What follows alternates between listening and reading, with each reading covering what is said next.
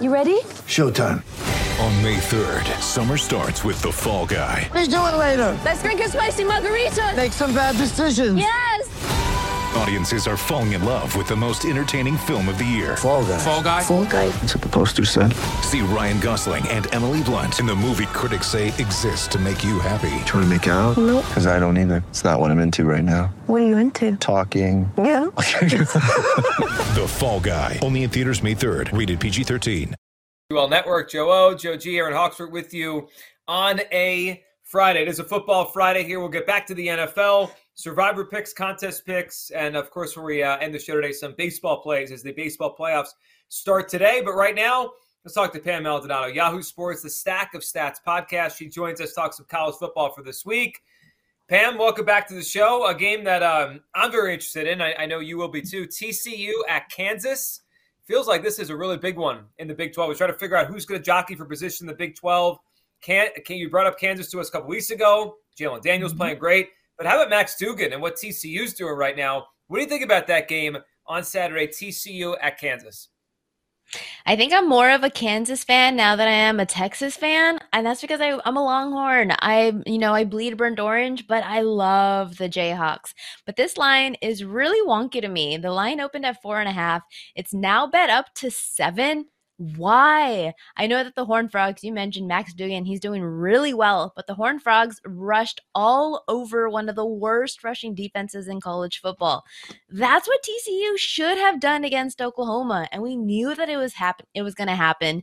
We saw it coming a mile away because Oklahoma had just had the same thing happen to them the week before against K-State, another great rushing offense, and it just let one thing, it spiraled into a horrible defensive performance from Oklahoma, and we saw TCU do what they should have done. But TCU actually played Kansas last year. I don't know if anybody remembers that game. And the Jayhawks, they were 21.5-point underdogs, and they lost 31-28. Well, Kansas is a better team now. And quarterback Jalen Daniels, I believe that he is Heisman worthy, at least of an invite, but he has more starts now under his belt. He has more experience now under his belt compared to last season. And quarterback Max Duggan for TCU, he's absolutely doing good things over there, but so is Jalen Daniels, and he actually has the same passing touchdowns. Daniels has more mobility under his belt. And I know that it is a big spread to go from 21.5-point underdogs to now 7. But Daniels is one of the best protected quarterbacks in all of college football. He can absolutely throw. We know that he can run. Both secondaries are susceptible. So I'm going to take the stronger quarterback. I love Kansas at home, plus 7. All right. What about some action? I know you took a deep dive into Ball State, Central Michigan for tomorrow afternoon. What's your angle there? Usually don't look at Maction this early in the season. I wait until the games are on Tuesday or on Wednesday, but give me the over. I'll take some points. Both of these offenses, they are super high power passing offenses, and both of their defenses are absolute garbage. They're both top 15 in passing yards, 22 combined touchdowns between the two quarterbacks, John Paddock, Central Michigan's Daniel Richardson, and the weakness of both teams is against the pass. They are 98th and 120th, respectively, against the pass. Bottom 5 and opponent touchdowns allowed. That is the big factor. If I'm looking for an over, I want to make sure not only are these teams getting downfield, but are you putting up touchdowns? And these teams absolutely are allowing touchdowns. Some of the worst teams in defending 7 points going up on the board. Cardinals allowing 34 points to their opponents, 59 in Tennessee. The Chippewas allowing 33 points to their opponents, 58 to Oklahoma State. So I like two teams that can sling it and two teams that can defend. Love it. How about Tennessee at LSU? Tennessee 3-point favorites in this one. You know, this game is probably the most... the popular game of the week, if it's not Kansas, but the value, I was first looking at the over, but the value is absolutely lost. The line opened 61.5. The line is now 64.5, but there's been no movement against the spread. I do like Tennessee in this spot, and I don't really like favorites. I'm always first considering underdogs, but I do like the Tennessee team to come out with a 3-point spread here. Tigers, top 10 against the run. Who have they faced? Who have they faced? You have to look at the defenses. You have to look at the opponents that these teams have faced. Three opponents, bottom 30 in rushing yards. Well, the Vols essentially have three backs. You have Jalen Wright, Jabari Small, and quarterback Hendon Hooker. Three combined, these players, 11 ground scores. Hooker accounts for three of those. So now you're defending a mobile quarterback. That's very difficult to do. But since LSU has not played a rushing team this season, then yeah, you kind of have to still look at last year's stats. They had an 11-point loss to UCLA, gave up 210 rushing yards. They had a 14-point loss to Ole Miss, gave up 265 total rushing yards. So I think Tennessee can absolutely run all over this LSU defense. We've seen it happen in the past. We can see it happen now. I would lean to Tennessee putting up like 40+. So I still like the over, but 3 points of value lost. I'll take Tennessee -3. Pam, you mentioned UCLA there a couple minutes ago, and I love this game. Utah at UCLA. UCLA is playing really well with their quarterback kind of sneaking his way into the Heisman conversation last week or so. But Utah, I feel like we forgot about them. They lost that week 1 game to Florida, probably ruined their chances to get to the college football playoff. But that's a good football team, well coached, good quarterback. What do you think of this game? Utah's a 3.5-point favorite at UCLA. Utah, 3-5 against the spread as an away favorite. I like the UCLA Bruins catching the 3.5 in the hook at home.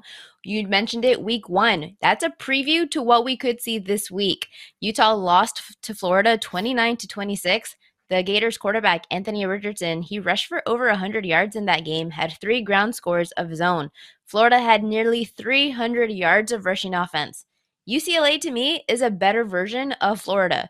You have quarterback Dorian Thompson-Robinson. He's averaging 7 yards per carry, plus a running back who I think is Heisman-worthy as well in Zach Charbonnet.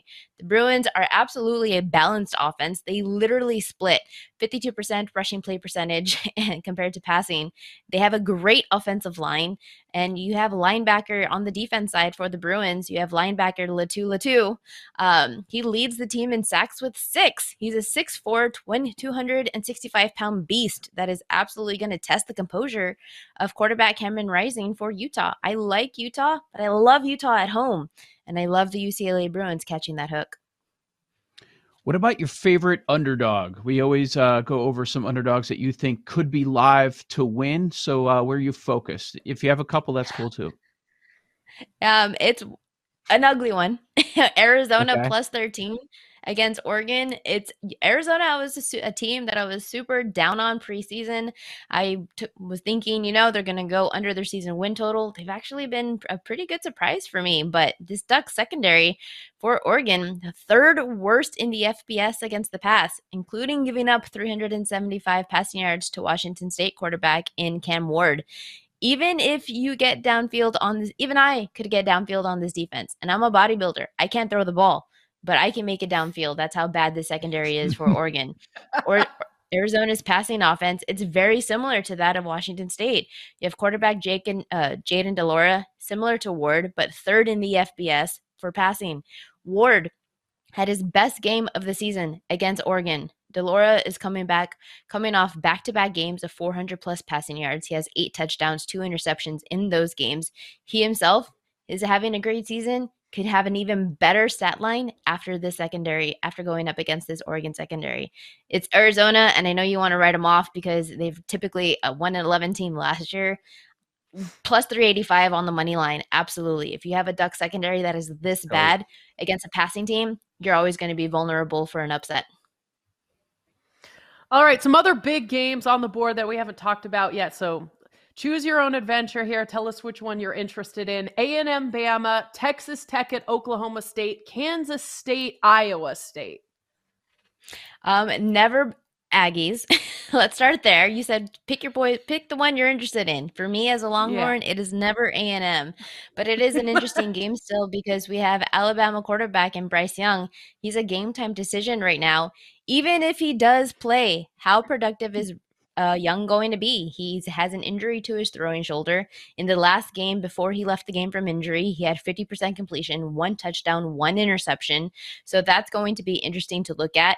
even if Young plays or even if he doesn't, Alabama still is a top 10 rushing attack. So even if the backup plays for Jalen Milroe, Saban can absolutely implement that run game. You have two running backs for Alabama, Jahmyr Gibbs and Jase McClellan, combined 8 yards per carry, 5 rushing scores. The Aggies defense, it's shocking to see just how bad this defense is for A&M. We're just not used to seeing an Aggies defense not be stout.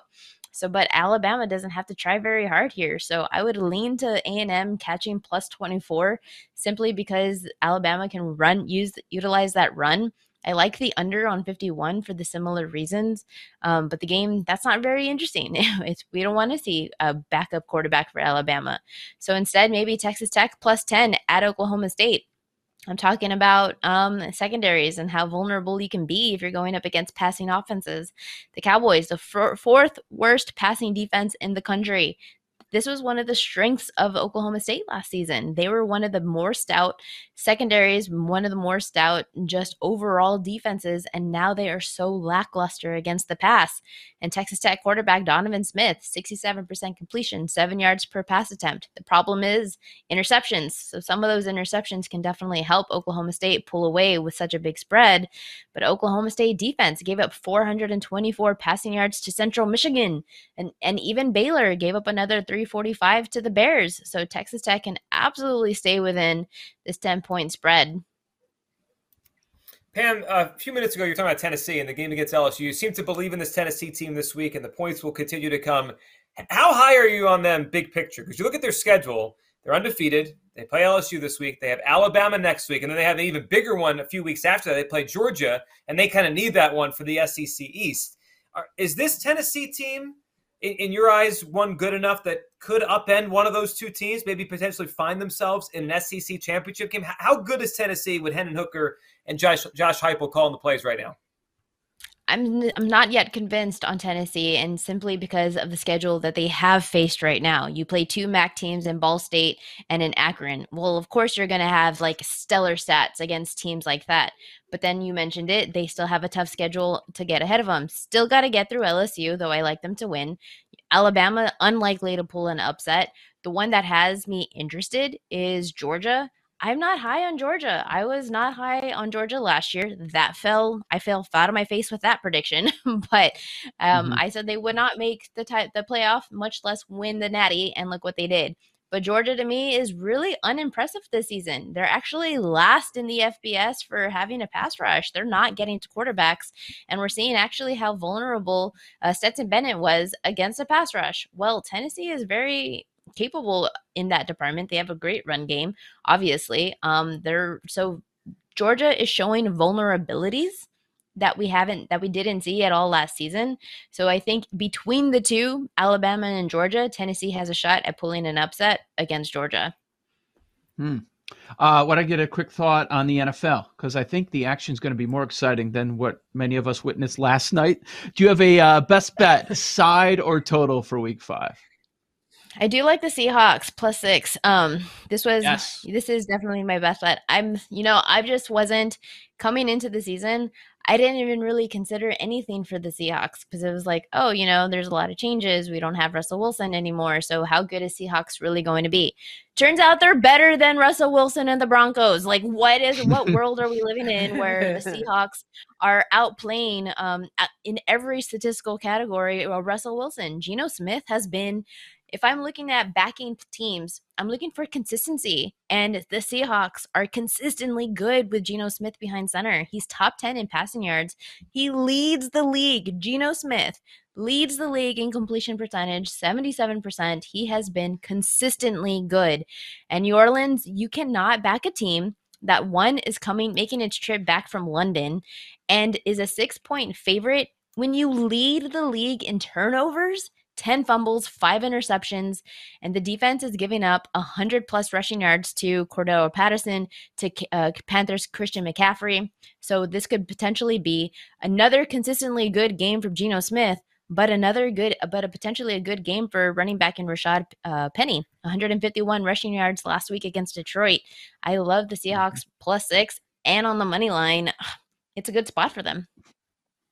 I love it. I was telling the guys, we love your college football plays, but I was like, you know, Pam's crushing it in the NFL as well. So thank you for that Seahawks pick as well. It, really quick, anything else that we didn't touch on?